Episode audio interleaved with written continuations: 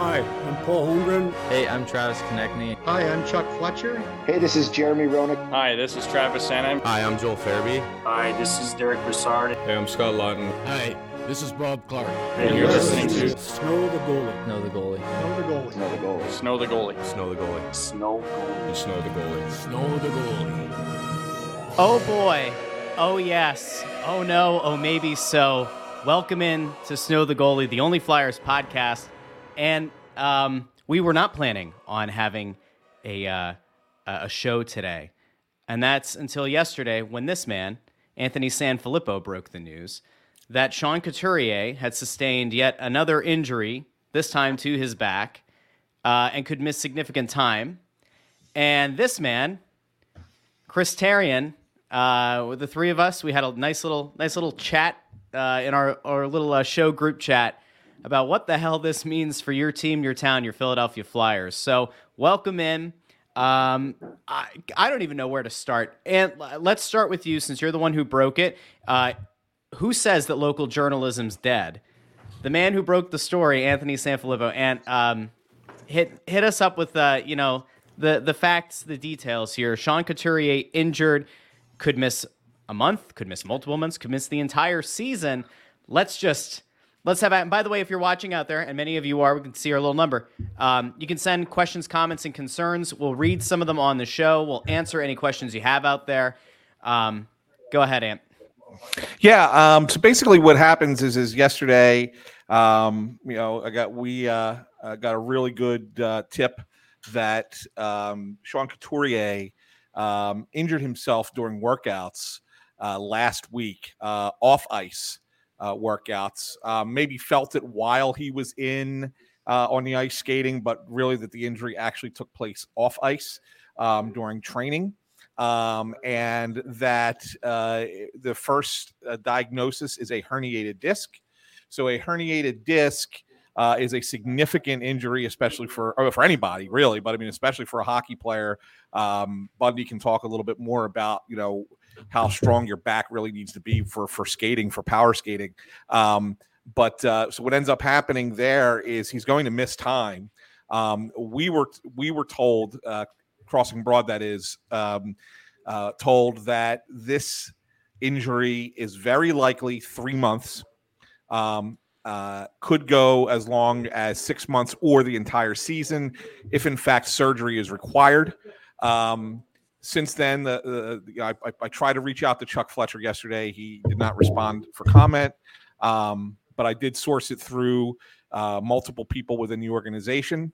Um, since then, there have been reports out that uh, the Flyers are seeking a second opinion, uh, which I mentioned in the story. They, they are. I mean, anytime you have a serious injury, uh, you always want to get a second opinion just to kind of see where it's at um, and maybe if it can be um, managed slightly differently to get a, a, faster return. I mean, obviously, they know it's going to be a, a bit of a term, um, but can you get them back quicker? Uh, the Flyers initially released a um, uh, statement saying that it's an upper body injury, which is week to week. Um, and then a report came out from uh, from Frank Seravalli uh, saying that the Flyers are hopeful that he can get back in six to eight weeks, um, but that if not and surgery would be needed, then he would then miss the season. Um, so, long story short, you're probably you're definitely not going to have Sean Couturier in October November. I'm confident. I'm more confident in our sources. Um, this is this is along the same lines of last year. I mean, if you recall, when I used the word significant for Sam Morin, uh, and and I got I you know I got people giving me grief about that report. Um, he never came which back was, and played. Which was also was also right. Yeah. Um, so I'm Don't using that, that, get in the way of a of a. you know, but uh, I'm using that term again uh, in this instance. Um, I'm using that term again so that it could be uh, uh, uh, understood that this is a major injury. That this is this is an injury that will have have lots of long-standing um, effects for this team beyond just the start of the season. I, I, I'm confident that this is an injury that goes into the new year, uh, and I hope for Sean's sake that he's able to get back. Uh, I really do. I hope he doesn't have to undergo another back surgery. I hope it's not directly related uh, to the last injury, the last surgery he had, but there is a real possibility that it is. Um, we don't know that for 100% certainty right now. That's part of the second opinion, getting it looked at and see just how closely related these two things are. But man, I mean, even if he comes, even if it's, even if it's, you know, 10 weeks, let's just say. So let's split the difference between Frank's report of eight and mine of 12. Let's say it's 10 weeks.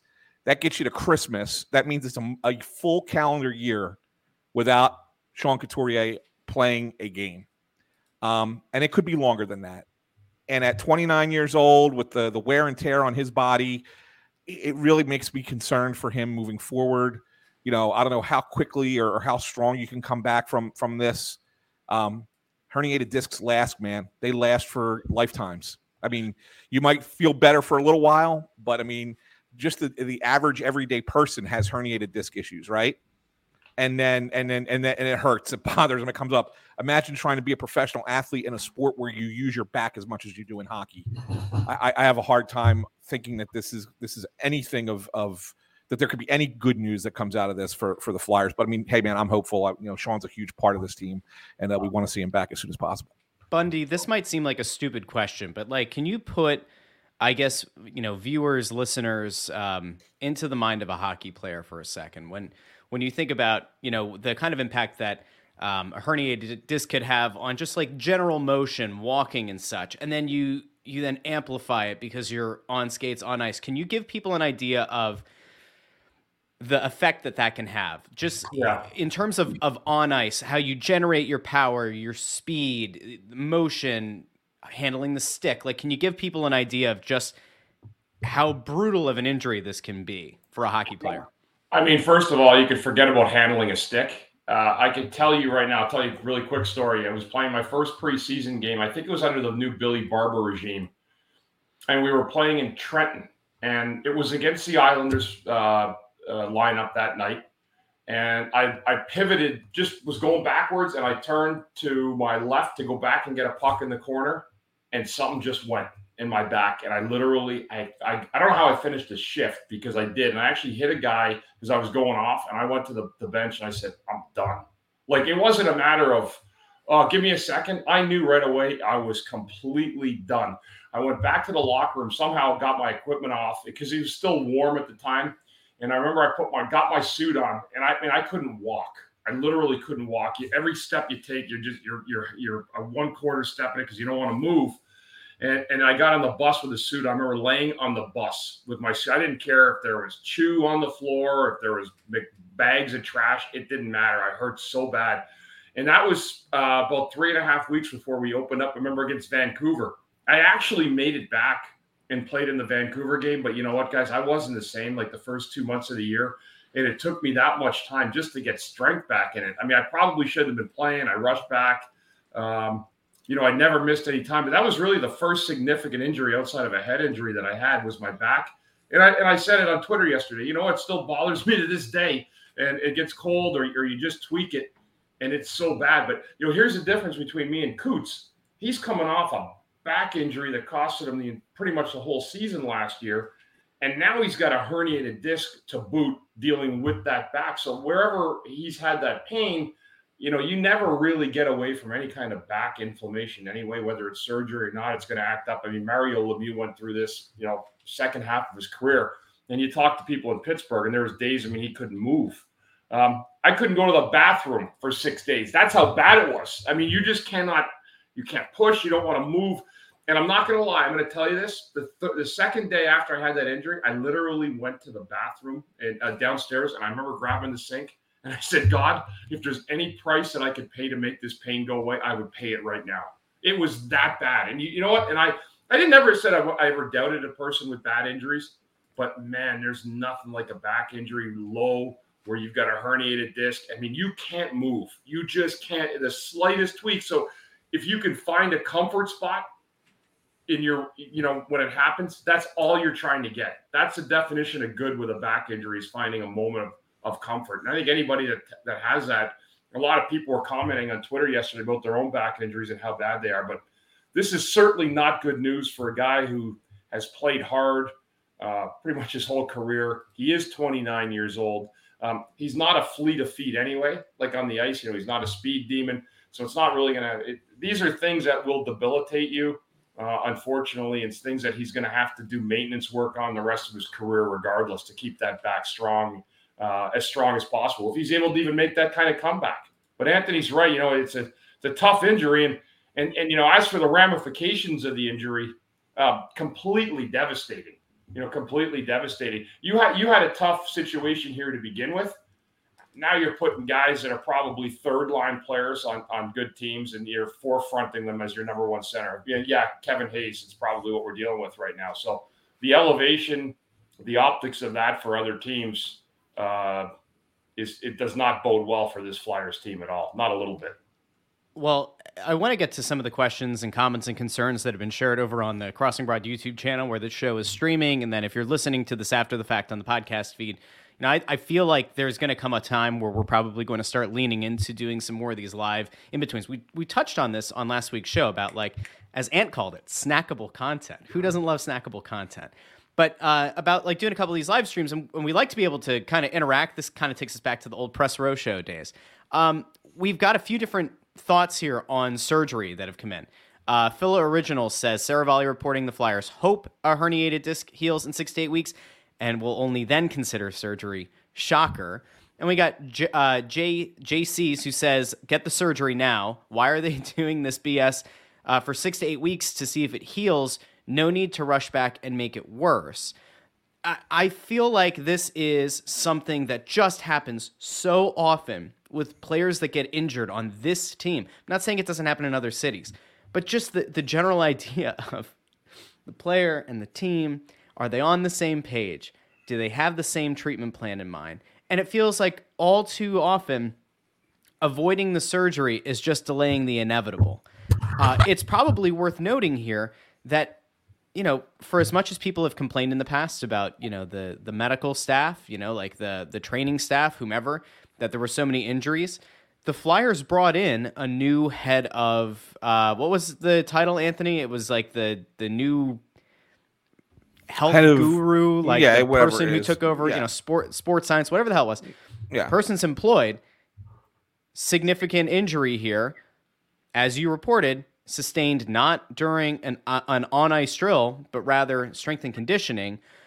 It just feels like I don't want to say cursed, right? But like it certainly feels like this team just cannot catch a good break. They catch all the bad breaks to bones and everything else. Um, I want to get to this as well because the the surgery thing. Where do you guys stand on this? I mean, obviously you're not the player, you're not the organization. Um, back surgery is serious. It's not getting uh, you know a, a dislocated thumb or something pop back in, right? Bundy, what are your what are your thoughts Yeah. on this? Let me let me just follow up on that. Um, when I had that herniated disc, and again, you know, this is the pro- the problem is with, with when you have that kind of injury. The first few days, Russ, I think you have to let the player kind of let the pain succeed a little bit, uh, and the trainers have to do the same thing. And they are so bad. I mean, all you can do is lay a guy down on his belly on a training table and put ice on it and stim. That's honest to God, that's what I did for a month. I laid on a training table, um, and I got like four practices in, came back for the home opener, but.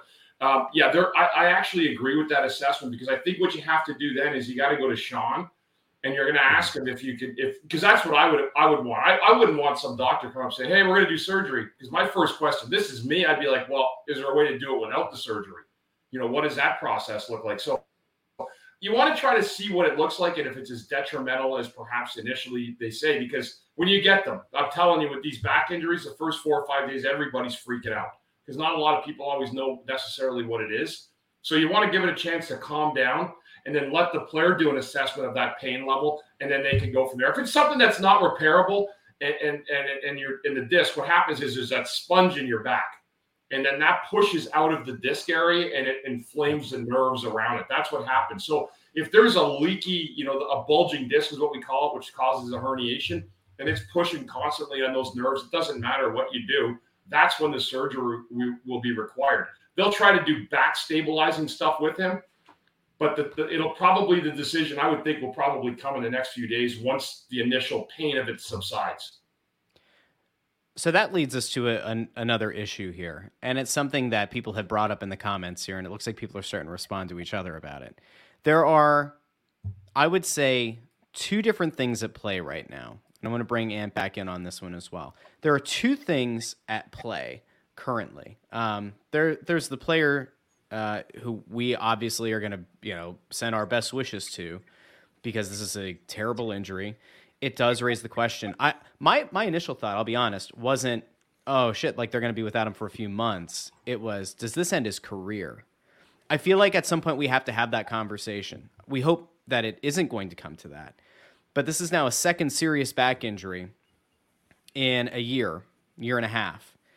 It's a player who's had a ton of miles put on his body since he entered the league as what 18, 19 year old player.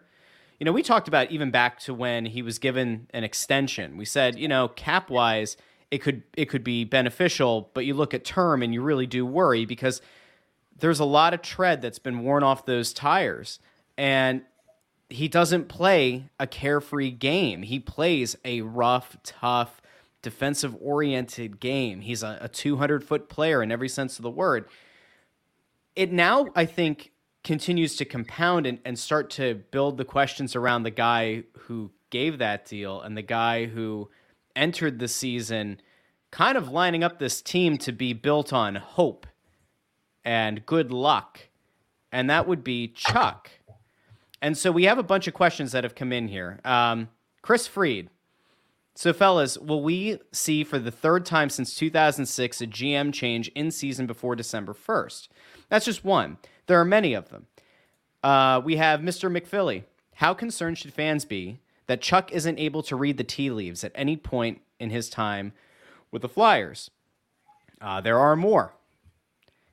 In this regard, fans are calling for Chuck's head, but how would injuries to players warrant Chuck being fired? So there's your, your other side.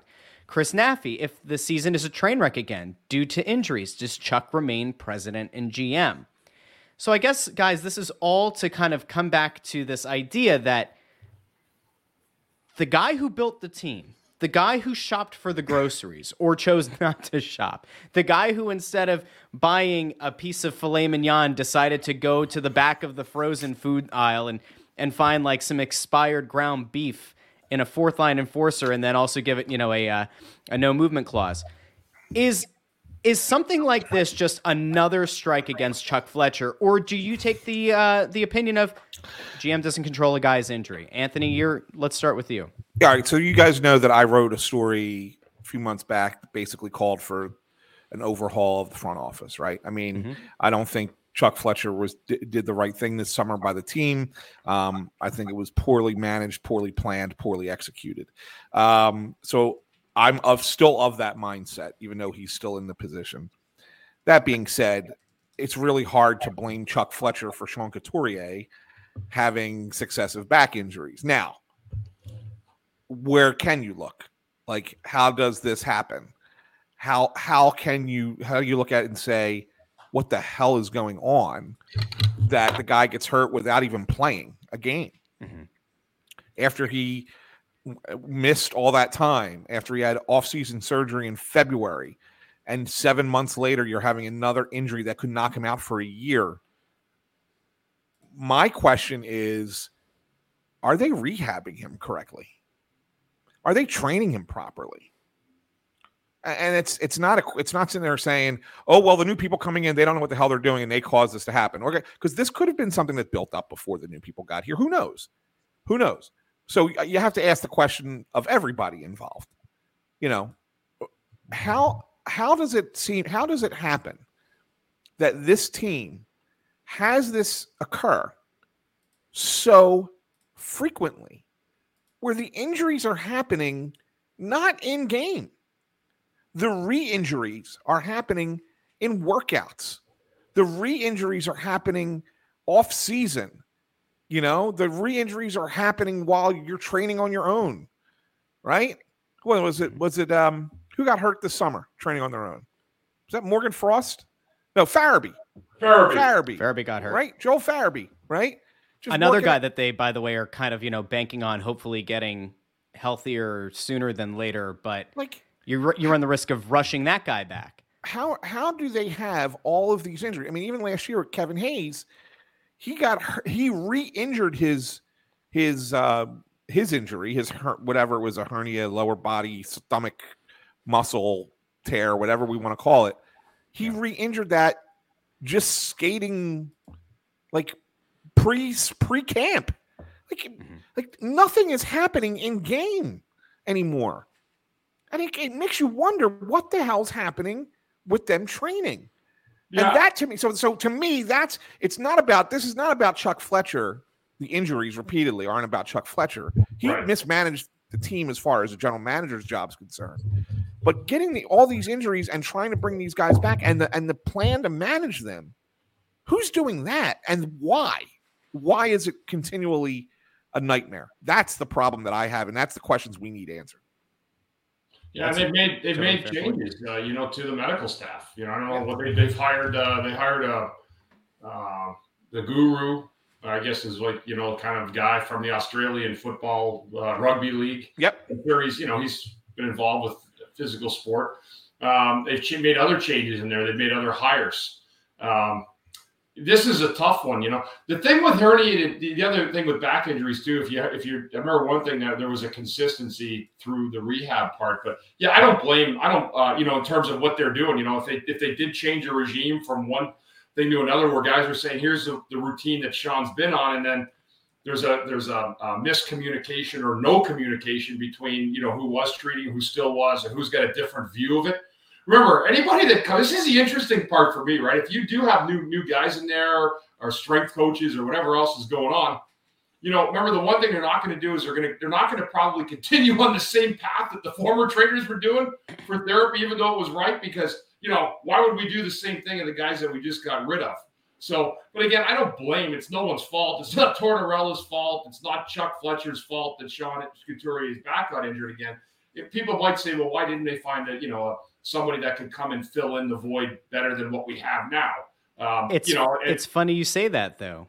well, I mean, listen. Well, we can get to that in a second. Hold on, Russ. That's what I'm just saying. Like, I'm not going to blame Chuck for any or anybody that's not involved with a player's injury. That's not fair at all. I mean, Yeah. uh, and I'm not. I'm not saying we're doing that. I mean, you could certainly say what you're going to say, and I just assumed it right now is if you had a guy coming back from a back injury, and maybe you weren't necessarily sure what the future is going to look like with that, well, you should have secured something that looked better than an Artem Anisimov tryout tryout at this point. And that's where we're at. And again, that's that's again part of running a team is to not think in the moment, it's to think ahead. You know, it's like being a manager. I don't know, maybe I should have gotten into management and I should shut my mouth because I didn't. It's like a game of chess to me. You know, it's who's thinking what, what's on your team, what may not look good in six months, what's not going to look good in two years, but what's not going to look good in two days. How can I how can you always improve your hockey team? And I think that's not a matter improving a hockey team is not a matter of waiting for injuries to happen and take over and for all shit to hit the fan and the wheels come off your team. It's to always have a plan, a strategic plan in your head and to have good people around you. You need good people around you to make these decisions. Um, I don't know if, the, if he's getting that or not. I have no idea. But this is a, this is a really really tough situation for Sean. Obviously, he's a, he's one one of my favorites when I broadcasted. I love dealing with him. He was so good, you know, to me uh, to always make himself available to me. A lot of guys did, um, but he's a great guy. He's a heck of a hockey player, and I just wish he, he would come back healthy. There's nothing we're gonna be able to do to talk about him moving forward after this, except just hearing about his uh, timetabled return or lack thereof of return. Um, but this is this is a season, guys. That's been as big a, heading into the off season into training camp. Um, boy, it's been really this is really really tough times in, in in in Flyers line. It has been for some time, and it almost feels like this is a cherry on a really really shitty Sunday at this point. And um, uh, the Flyers got a lot of interesting things they're going to have to do. Artem Anisimov may have a job in the NHL again. Well, it's funny that you mentioned that because that's one of uh, one of our viewers here. Brian Adams says, "How much more likely is it that we see somebody like him signed to a one-year deal uh, now that the um, the the problem at, at center?" You know, I guess it's probably fair here to mention the fact that um, they announced the PTO, or at least Seravalli reported the PTO um, less than 24 hours ago. So they made that signing in theory, yesterday morning, on Monday morning. And Couturier suffered the injury last week. And so I know that the signing or like the idea of bringing him in on a PTO initially kind of had some people scratching their heads. Now it it wouldn't be beyond Chuck Fletcher to go bargain barrel hunting right before camp.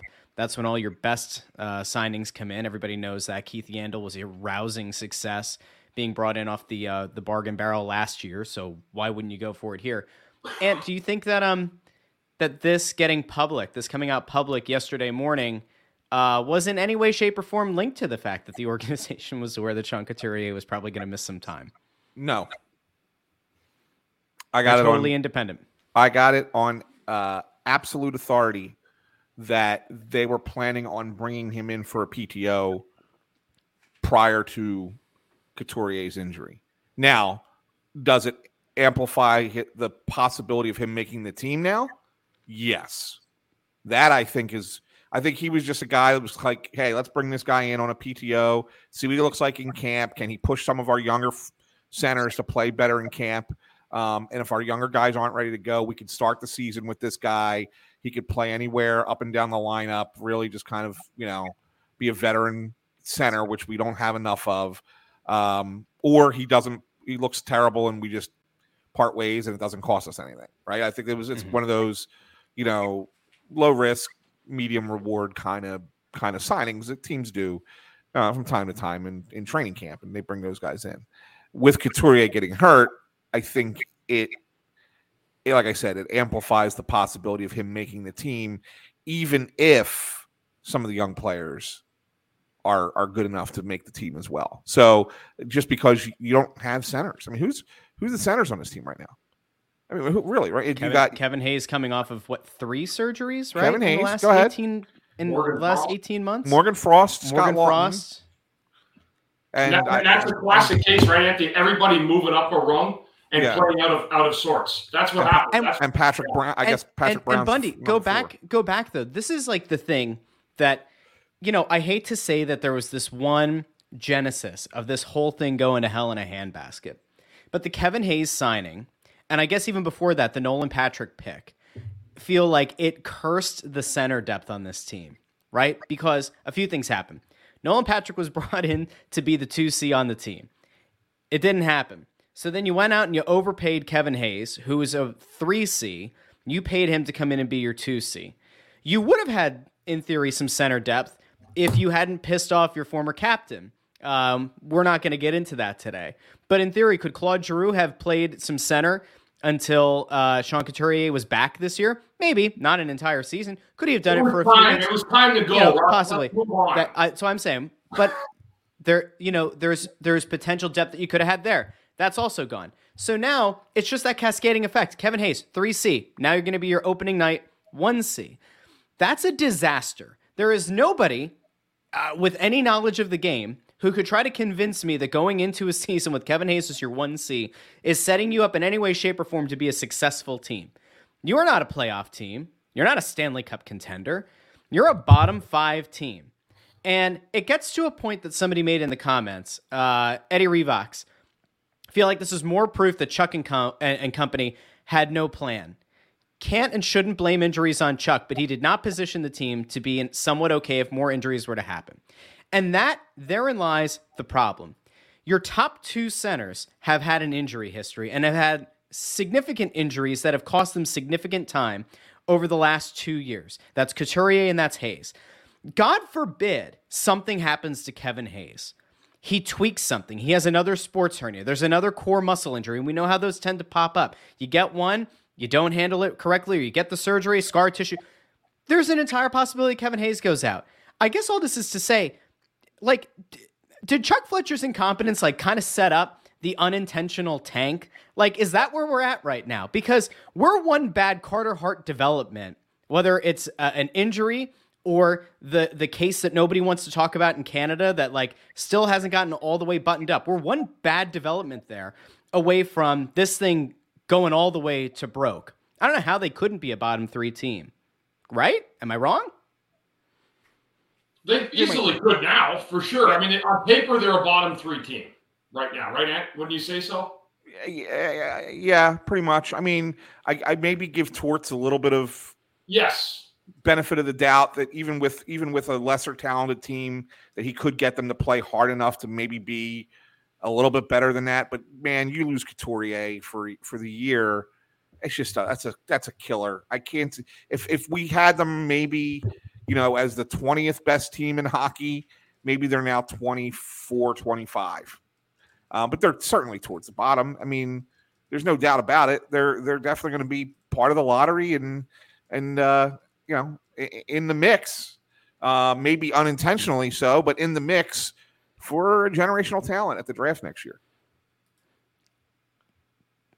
That's our best scenario, right? It kind of has to be. At this point, I think it is. Yes. Hey, Bundy, just out of curiosity, Cryptic Cowboy says that uh, the team should give you a PTO. Would you uh, suit up? Yes. Yes, I would. you would? Yes. I Okay, would. good. At this point, Good. yes, I would. I used to say no, I wouldn't do that to the fans. But why the fuck not now? Um, let's go over here really quick. Dodo Head Central says, or is that Doodoo Head? I don't know. Says, uh, saw Seravalli mentioned they won't be uh, giving any Ryan Ellis update. Are you hearing anything? Is he done? That's another. Oh, by the way, that's another Chuck Fletcher edition. Ryan Ellis via trade. Uh, now, in fairness, you did trade him uh, for him. You sent out a defenseman that uh, got cut and a center who, by the way, Nolan Patrick looks like he's going to miss the season um, again. So it's not as if you traded out valuable pieces for Ryan Ellis, but there is the cap issue.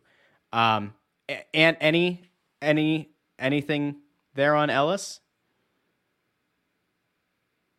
I don't know what's happening to Ant. well, let me. Anthony, did, Go did you ahead. Anthony unmute? Yeah, Ant's Ant must have muted. I, I did. That's I did read good old Yeti it's going mic. on LTIR, Russ. I did see that Yeah. this morning, and they're probably going to have to do that. But you know, again, that that that move has been just a disaster, really, since it was ever made. Um, we'll give Anthony a chance there to keep going on, but that no, no, Ant Ant bump out and come back in.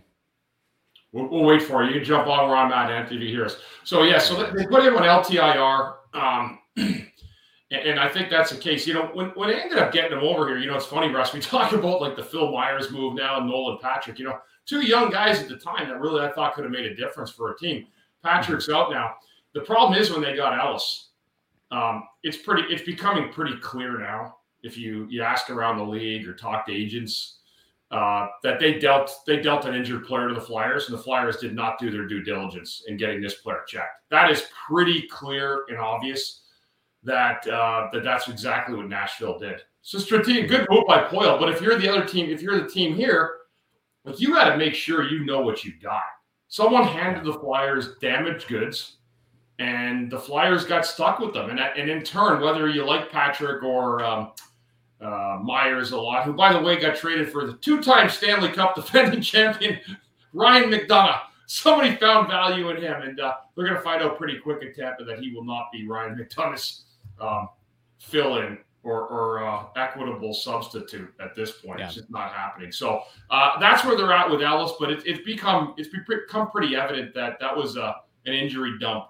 And if somebody's going to bite on, on a contract like that and make the trade, you have got to do your due diligence on the back end because since he's been here, there's no other way to say, and Anthony can pick up with the Ellis thing, there's no other way to say that they got a healthy player when he got here. He's been hurt the entire time except for a couple of games.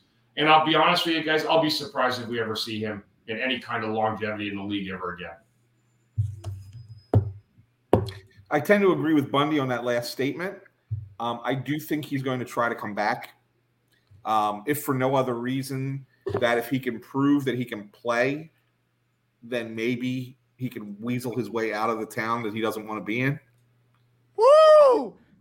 We got some fire. Little, I'm just, I'm just saying. I mean, it, I, I don't, I don't think I don't think Ryan Ellis wants to be here.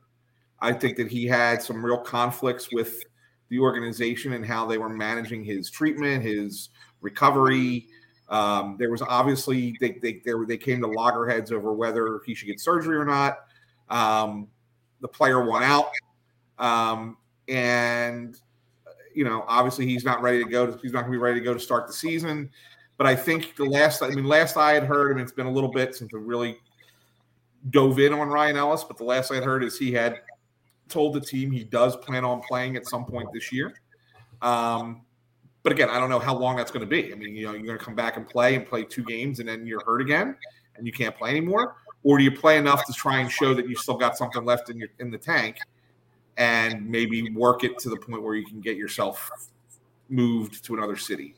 Yeah, Um, that becomes hard. You know, Yeah. It's tough when you have an injured guy too around Anthony too with other guys, and you've been around the locker room over the years. Yeah. And you see an injured guy. I mean, I'll be honest with you, one of the best guys and best players, obviously, I played with was Peter Forsberg my, my last year, which was we'll save that story for another day. But you know, every time I saw Peter and every time I saw him thereafter, he had like two feet in a bucket of ice. Uh, you know, and then every time you walk in the room, it'd be like three hours. The poor guy was still there, or he looked like an injured horse. You know, like he was get uh, just get healed to some level where you could play, and it just never happened. That becomes tough on the players too in the room.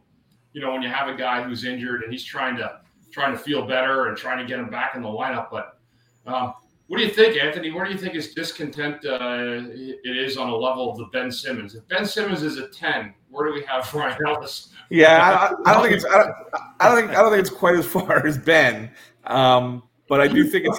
I do think it's to the point where it's like, you know, he recognizes I have to come back to get out of here. Otherwise, I may never play hockey again because Yeah. they're just going to stick me on LTIR every year, and and I'm just going. to My career is going to be wasted away as a, as an injured player.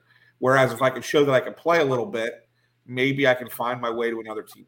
Maybe they buy me out if they don't can't work out a trade or something along. Who knows? That What there's some freaking kind of waste that would be. What a what an absolute disaster. Well, and like, by the way, he doesn't deserve a goddamn thing. If we're being honest here, what does Ryan Ellis deserve? Why like why does he get to dictate? This man, if he gets put on LTIR for the next five seasons that he's under contract, he's going to make six point two five million a year.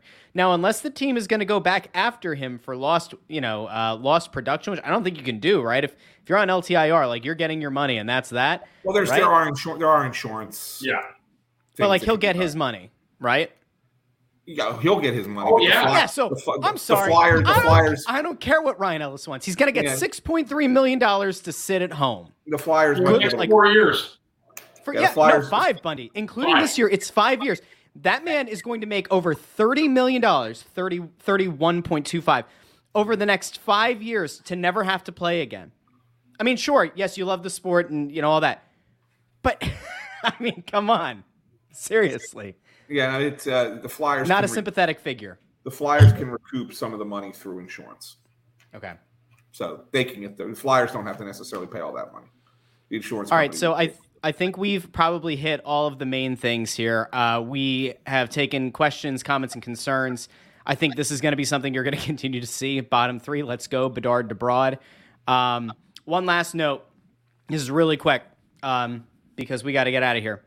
I had somebody sent somebody sent over to me this morning uh, an email from the Flyers, and it was Flyers ticket sales, and they were saying that uh, opening night tickets they're currently offering up to fifty percent off opening night tickets, and everybody gets a T-shirt, which I think is normal anyway, but up to fifty percent off for opening night tickets.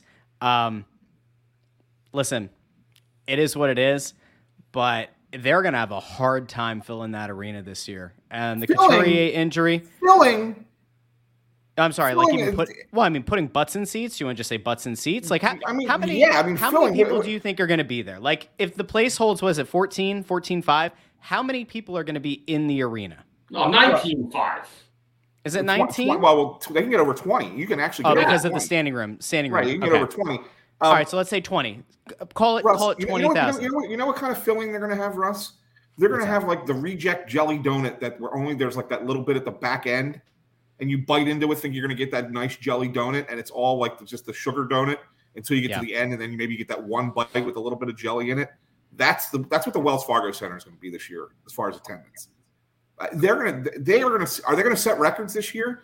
I think so. I think they're going to set records for the lowest actual drop count, and I, they'll they'll lie that they'll fudge the numbers for the actual attendance Yeah. um, as far as tickets sold. But um, which every team does. So it's not like the Flyers are just the only team that does it, but every team sports does it. Um, but I think that their drop count which is never really public information, but we can get it, um, will be the lowest in the history of the franchise.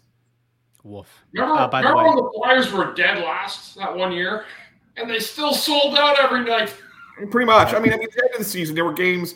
I remember there were games in like at the end of Yeah. March and April that you know not everybody. The tickets might have been sold, but you know weren't a lot of people there. But they weren't getting five thousand. They were getting fifteen. And right? this is where you this is where you get back to like the the argument that Bundy and I have made for for quite a while now, and and Ant you've been kind of hesitant to.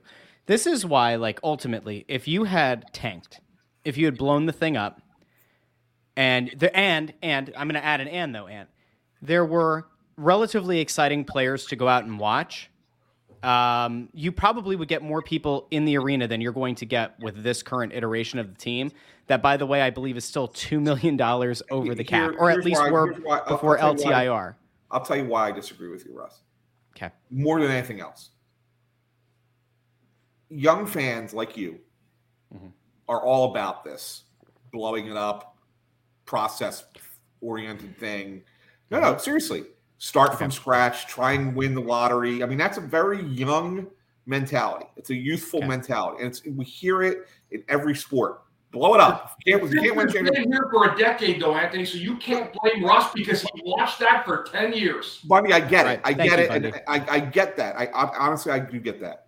But what I'm what I'm trying to the point I'm trying to make is you're still missing the fact that there are a significant number, and I would dare I say majority of the Flyers fan base is not of that mentality. A majority of the Flyers fan base is an older is an older fan base wants to try and win as soon as possible and is not willing to settle for another five, six, seven years of wait and see until we get good again. They're just not. And so that I think I I think that's where that's where the drop off happened. I think that those people finally got tired of paying for season tickets and said we ain't doing it. And I think the young fan looks at it and says, well, until I know that there's going to be a good player worth going to see and the team's going to be good, we're not buying season tickets.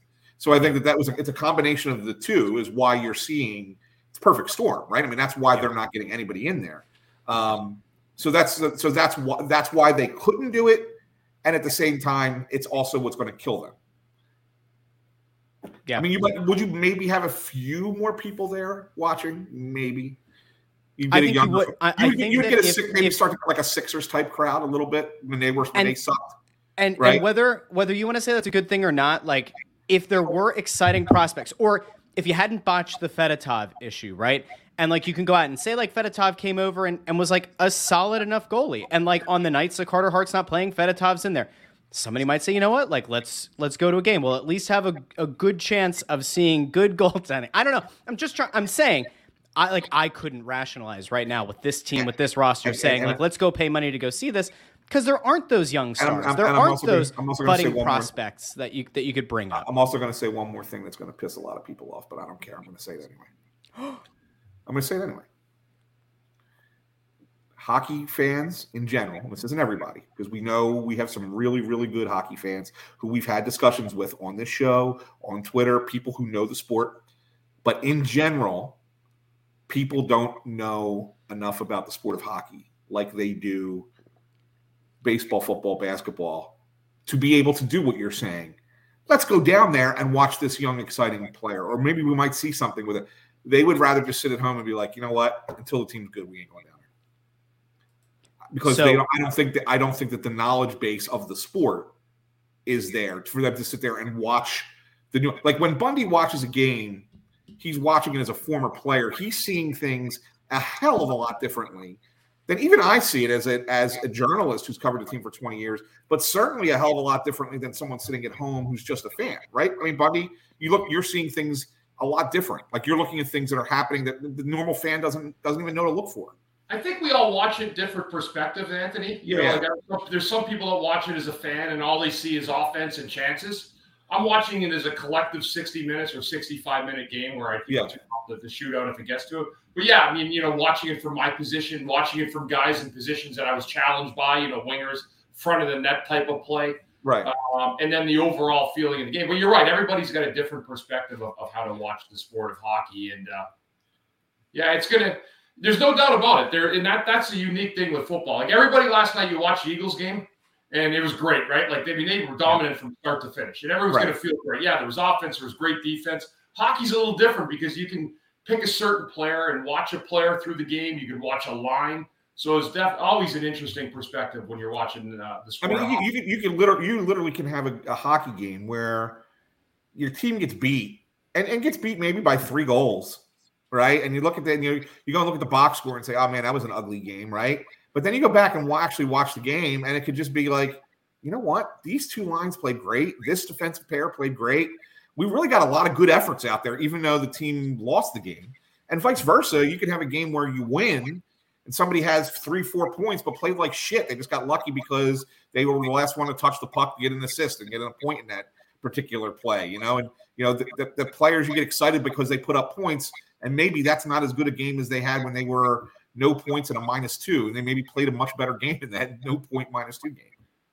You So know? That- I- that's totally true. yeah. I'm going to give the Flyers two pieces of advice that they're probably going to take and use, and we won't get paid for them, as we don't with most of the ideas that we feed them, and they ultimately do. Uh, the first is the uh, content team for the Flyers, the video team, the social media team. Uh, they should blow up whatever plans they had for this season because none of it's going to matter. What they should do is they should focus on young players and make us care. Build stakes. Treat this like it's pro wrestling.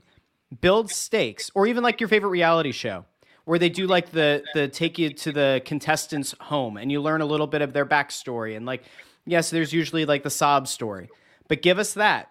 Give people a reason to come out and support Owen Tippett. Give people a reason to come out and support Morgan Frost. Try to build an emotional connection to the potential young core of the team, even if they're not going to be the budding superstars that you might have drafted them or traded for or that you had hoped they would eventually develop into. You have to try to build buy-in some other way because trying to build it on the the entire basis of just being like a good hockey player isn't going to do it. That's one. Number 2 speaks to this point. Mr. McPhilly says if Phillies fa- if Philly fans aren't willing to go see a solid Phillies team with a reigning MVP and other exciting players, they definitely aren't paying even more to watch the Flyers. And this brings me back to a point that we have made on this show many times before. The Flyers, if if Sean Couturier's injury is worse, if it's around what Ant was saying, multiple months or the season, and the Ellis thing is what it is, and this really is going to be a bottom three, bottom five team this year.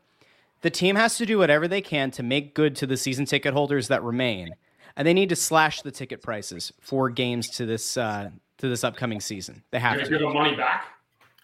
Good luck I, I. I think no, I don't know if it's giving the money back. I don't know if it's crediting their account for next season. I don't know what it looks like. I don't know if it's experiences. I don't know if it's meet and greets with players. I don't know what it looks like. You have to try to figure out a way to do a make good to the season ticket holders, but ultimately you're going to have to cut prices. If you want people to come to see this team, you can't continue to charge the prices that you're charging. It just doesn't make sense. Under under no circumstances does it make sense. And I don't think they'll do it. But I think it's the only way to try to make anything good from this season if you're trying to get people in the arena. Yeah, I think it's been a whole event thing too. I mean, when you look at tickets, I, I think if there's a, this is where I go to the business side, Russ, for I think fracturing a lot of the relationships with the fans because I don't think there's six or seven thousand people in here if they don't do the damage that they did from the top. This is a self-inflicted gunshot wound by just about everything that they've done. We went through this last week. I don't want to get into it again. Yeah, so let's She yeah, got, like she let's, her, let's no, not but she totally got her rehash promotion, it, but but I'm just saying that it's not always the product on the ice because Flyers fans are super loyal. Like to me, I've said it for years. They are the beating heart of this franchise, Flyers fans. And Mhm. th- there's been a lot of things that the business side has done so wrong that's made it like it is today. And that's why And- fans have revolted and went away. And so you you actually brought this up before, and I think this could be our last point for today. And and I see there have been questions coming about who the captain's going to be and all that. We'll get into that with this week's episode of Snow the Goalie, which will hit the podcast feed later this week. Um, you know, we talked about the fact that the Flyers have had bad seasons before. They had the season that they were the worst team in the league, and yet the fans stuck with the team. And there was that season where they were still filling out the arena, at least in a meaningful way, even in arguably the worst season the franchise has ever had. And part of that, I think, is because you had built up equity. It's not just the idea that you're trying to sell people on the team being good even when they're not.